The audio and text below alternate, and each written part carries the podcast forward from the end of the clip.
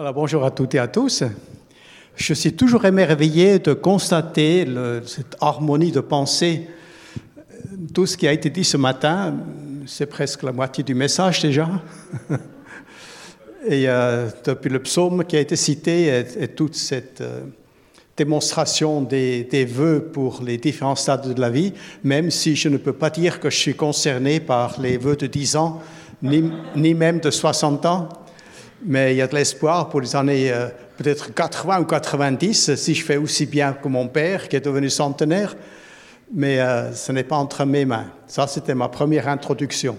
La deuxième, c'est un petit supplément c'est que vous avez énuméré, les anniversaires, mais vous avez oublié que ma, ma femme a son anniversaire demain. ouais.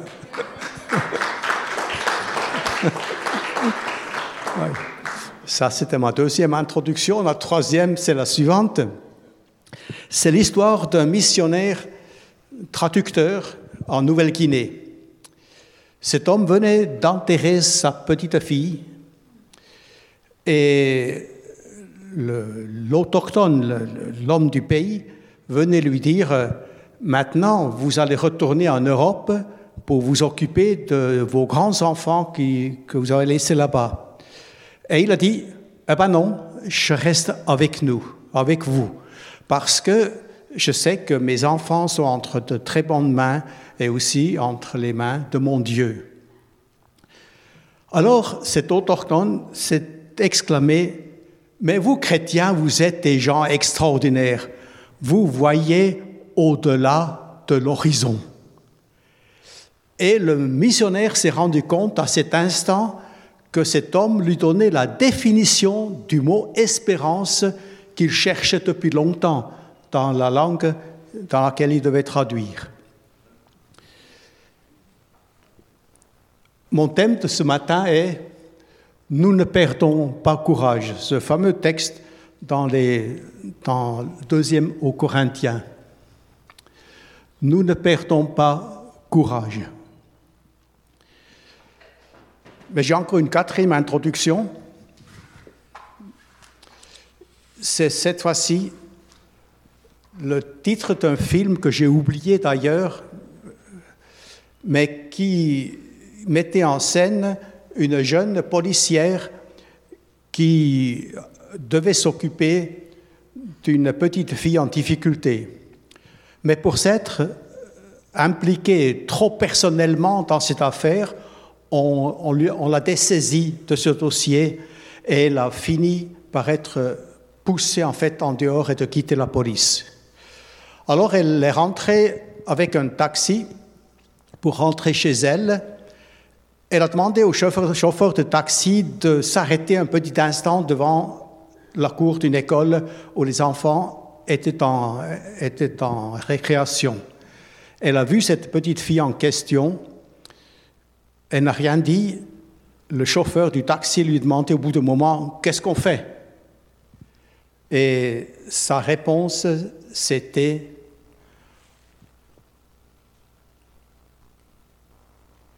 on continue.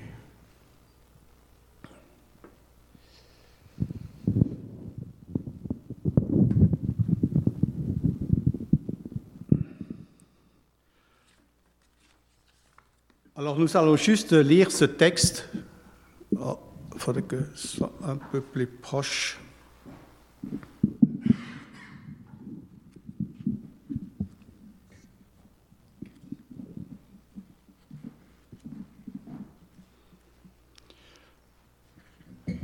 Donc 2 Corinthiens 4, les versets 16 à 18. Et là, je lis dans la Bible du Semeur.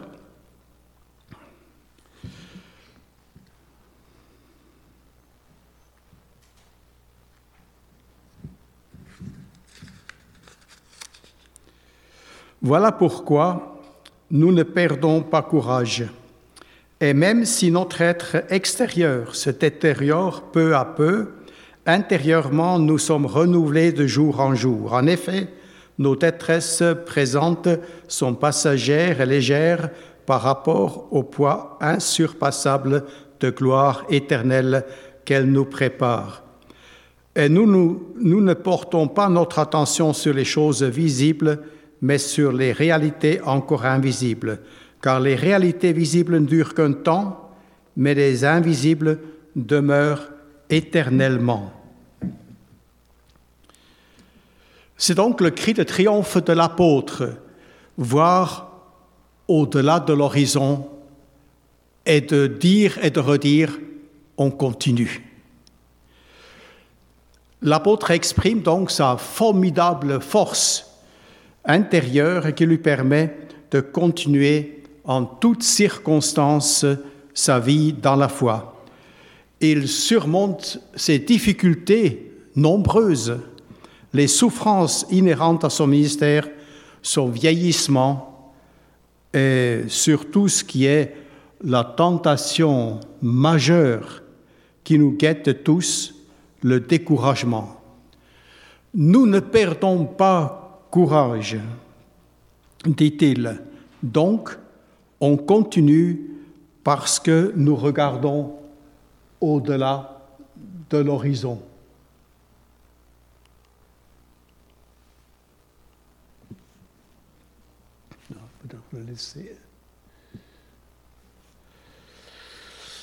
J'imagine que l'apôtre, après ses succès ou aussi après une épreuve, devant chaque nouvelle étape, de se dire et de dire à ses compagnons de route, on continue. Et son secret, c'est simplement une juste perspective de sa vie, de son ministère et surtout de son Dieu. Cela lui, permet de distinguer le visible de l'invisible, le présent du futur, le physique du spirituel, le passager de l'éternel et les apparences de la réalité.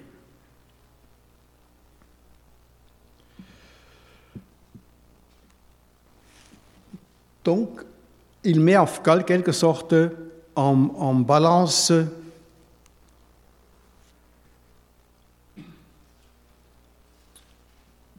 tout en vivant. Oh, Peut-être qu'on pourrait vous faire une petite citation. Non, je ne l'ai pas pris avec moi. De la façon de voir le passé, le présent et le futur. Mais l'apôtre, en fait, il vit pleinement dans le présent. Il l'assume avec ses épreuves et avec ses combats, mais il a une perspective future. Au verset 14, il dit, Celui qui a ressuscité le Seigneur Jésus nous ressuscitera aussi avec Jésus et nous fera paraître avec vous en sa présence. Et au verset 17, il appelle légères les afflictions présentes en les comparant au poids éternel de gloire. Littéralement, de surabondance en surabondance, un éternel poids de gloire. Et quelques dix ans plus tard, quand il écrira aux Philippiens, il dira, il leur fera part de son dilemme leur rester utile ou de s'en aller pour être avec Christ, ce qu'il préfère. Donc le visible et l'invisible. Oui, je parle du présent ou du futur, mais aussi le visible et l'invisible. Et il dit effectivement non au simple visible, parce que le visible est passager, mais l'invisible est éternel.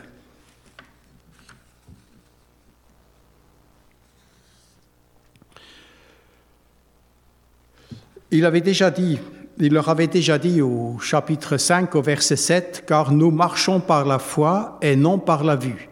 Et dans Romains 8, il dira, il précisera, c'est en espérance, donc invisible, que nous sommes sauvés. Nous connaissons la fameuse définition de la foi dans Hébreu 11, quand il est dit, la foi est une ferme assurance des choses qu'on espère, une persuasion des choses qu'on ne voit pas.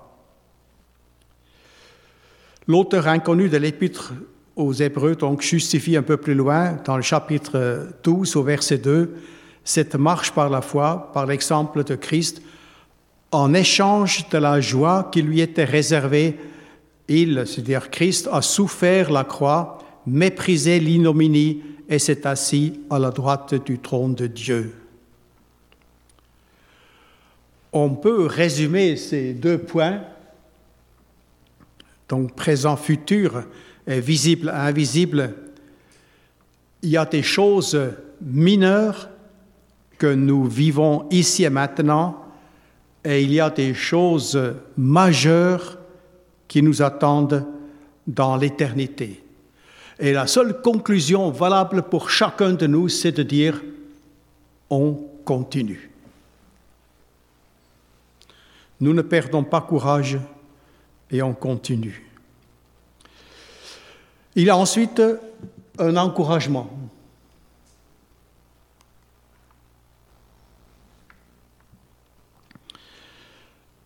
Cette comparaison entre le physique et le spirituel, l'apôtre utilise cette troisième opposition qui est en fait qu'une application pratique. Il y a une réalité physique qu'il appelle l'homme extérieur c'est ma vie dans mon corps. Il y a une réalité spirituelle intérieure, c'est ma communion avec Dieu. Les deux évoluent en permanence, mais pas de la même façon. Mon corps vieillit, il se détruit et quelquefois, en vieillissant, on se rend douloureusement compte que on n'a plus ses jambes et son corps de 20 ans et que les choses ne vont pas forcément s'améliorer. Mon corps, il vieillit, il se détruit, c'est une évidence. L'âge et les infirmités usent lentement mon corps.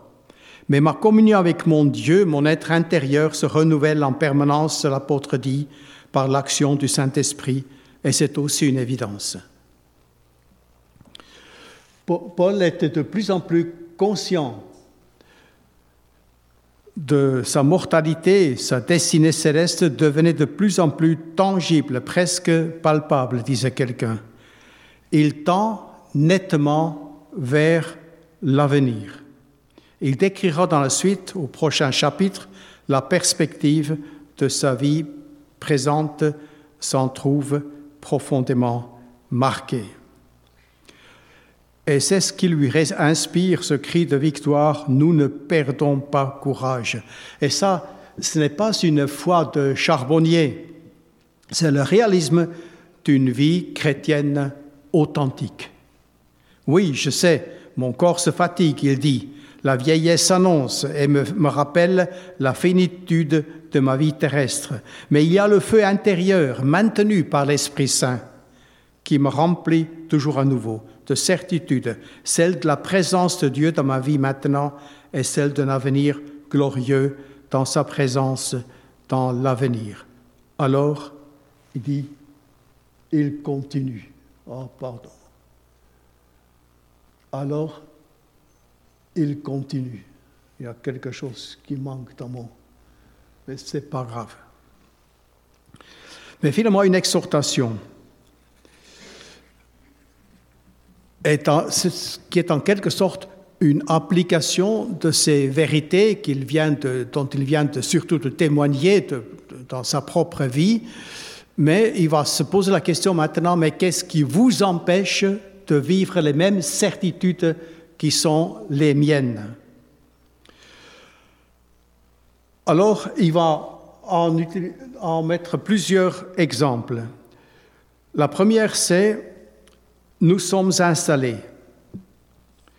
On n'a qu'à voir les affaires que nous avons accumulées dans les sept ans que nous vivons dans la petite maison que nous avons à Bichofen. Mais en fait, ce n'est pas seulement des affaires de sept ans, mais de cinquante ans. Or, plus longtemps, nous sommes au même endroit et plus encore dans les mêmes habitudes, plus il nous est difficile d'envisager une nouvelle étape. Il n'est pas interdit de s'installer, bien sûr, mais nous devons nous rappeler que le fameux ici je suis, ici je reste. J'ai noté ça parce qu'un jour, devant une maison, c'était écrit en grand, ici je suis, ici je reste. Mais ceci est contraire à ce que dit la parole de Dieu. Vous vous rappelez que, qui nous dit dans Hébreu 13 au verset 14, nous n'avons pas ici-bas, ah, pas si vite, nous n'avons pas ici-bas une cité permanente, mais nous cherchons celle qui est à venir.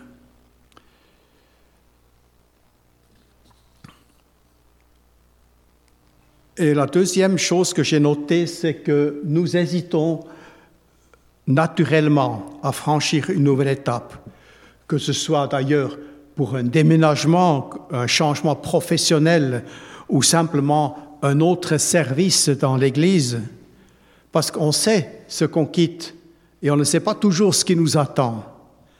Or, on sait qu'un changement qui intervient dans notre vie le plus souvent, c'est positif.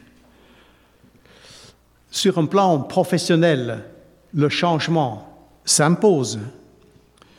Mon père a travaillé les derniers 30 ans de sa vie dans la même entreprise et pendant plus de 50 ans, il a fait partie de la même corporation des ouvriers du bois.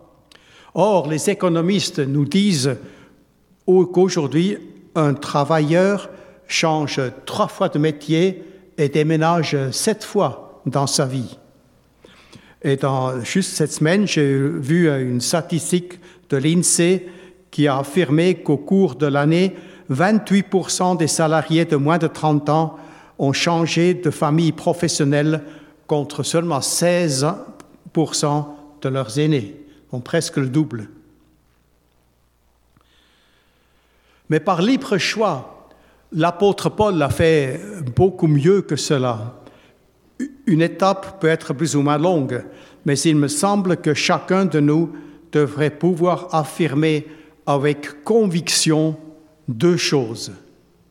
D'abord, aujourd'hui, je suis à la place que Dieu a prévue pour moi. Vous entendez cela? Que chacun, chacune puisse affirmer Aujourd'hui, je suis à la place que Dieu a prévue pour moi. Et la deuxième chose, je veux rester disponible si demain Dieu m'appelle à franchir une étape.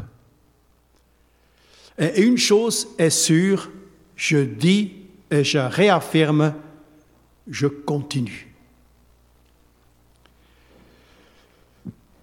Une troisième raison qui est directement liée aux précédentes et qui est d'ordre spirituel, la perspective de l'éternité s'éloigne.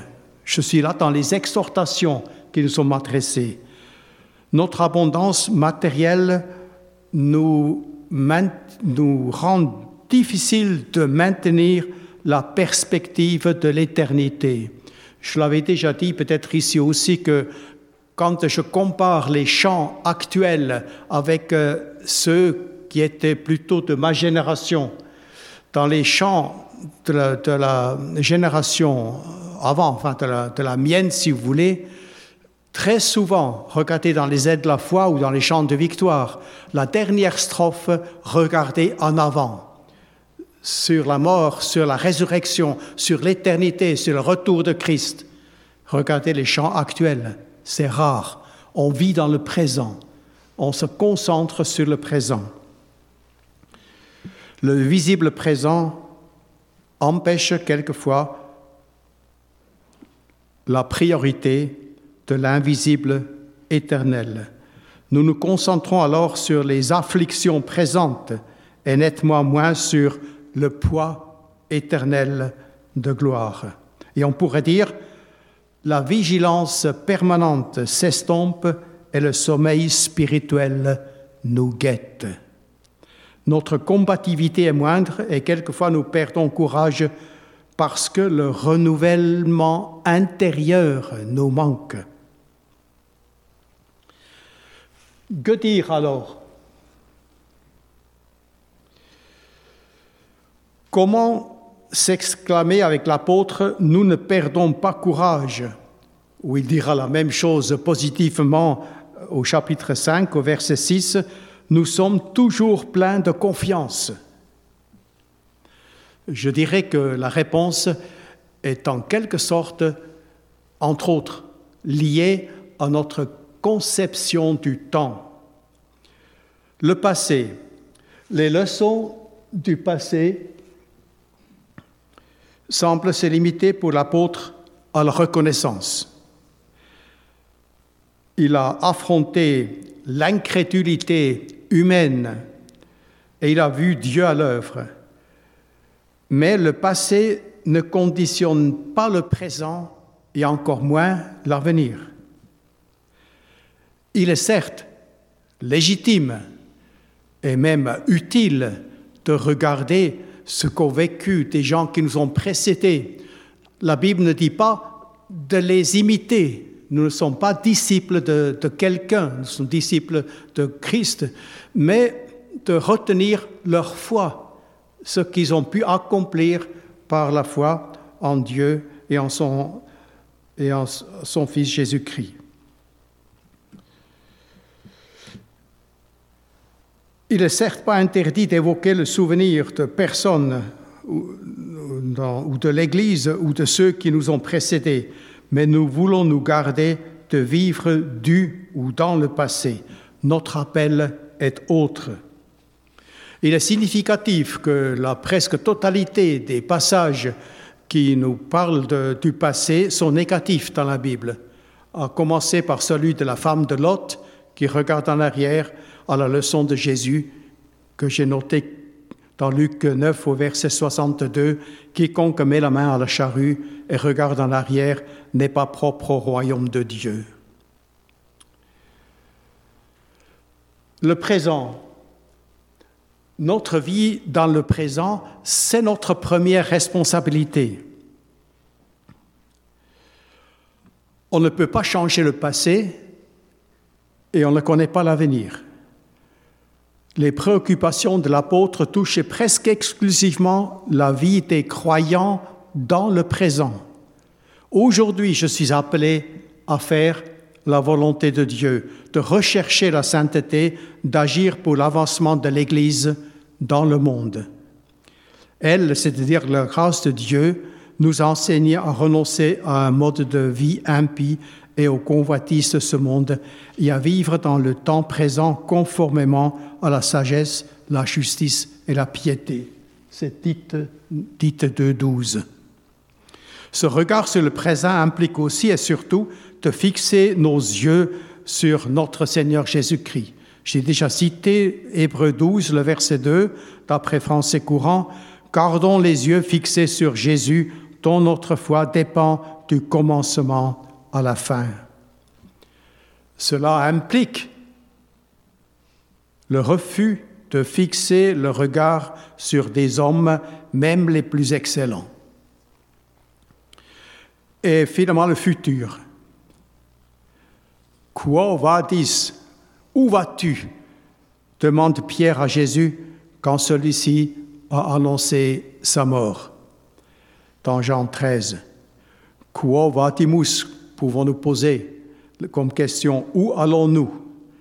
Et la réponse de Jésus à Pierre vaut pour nous. Tu ne peux pas maintenant me suivre où je vais, mais tu me suivras plus tard. Et un peu plus tard, Jésus lui dira, Toi, suis-moi.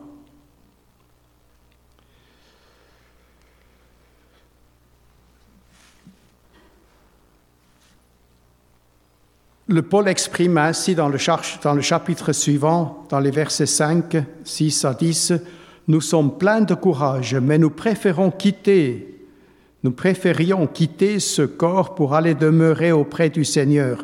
Aussi que nous restions dans ce corps ou que nous le quittions, notre ambition est de plaire au Seigneur, car nous aurons tous à comparaître devant le tribunal du Christ et chacun recevra ce qui lui revient selon les actes, bons ou mauvais, qu'il aura accomplis par son corps. Comme vous le savez, Jésus a aussi dit, je bâtirai mon Église, le fameux verset de Matthieu 16, 18. Ultimement, l'avenir de l'Église est l'affaire du Seigneur. C'est vrai aussi pour son expression locale de votre Église ici même à Buxwiller. Mais il a mis à part cet avenir largement dans vos mains, à vous, membres de cette Église. L'espérance future doit motiver notre action présente. Et je termine ce qui est à, à retenir. Nous ne perdons pas courage. Et il y a deux aides à cela. L'une des aides est visionnaire, voir au-delà de l'horizon. Donc du visible, du matériel, du temporaire. C'est la source de mon encouragement intérieur. Et la deuxième, l'autre, c'est l'application à notre volonté. Je décide. On continue. Base de toute action. C'est la source de mon engagement missionnaire et pratique. Ou pour le dire encore autrement, la perspective de l'éternité conditionne notre présent. Et ceci est valable pour chacun de nous. Et ma prière et mon désir ce matin, si je vous adresse ce message, c'est simplement de vous encourager à vous rappeler l'importance de notre encouragement intérieur, de voir au-delà de l'horizon pour pouvoir être réjoui intérieurement, encouragé jour après jour, renouvelé dans notre foi pour servir le Seigneur avec conviction et avec joie. Amen. Merci Seigneur de ce que tu nous as donné ta parole, que tu nous encourages toi-même par ton esprit à te faire confiance. N'importe les circonstances ou n'importe nos limites, nos limites par notre vie dans, un corps qui est faillible et qui vieillit, mais par le renouvellement que tu peux permettre dans la vie de chacun ici présent, ce renouvellement intérieur qui ne s'arrêtera jamais jusqu'au jour où nous te reverrons face à face. Merci Seigneur de nous encourager par ta présence au milieu de nous, en nous et au travers de nous. Amen.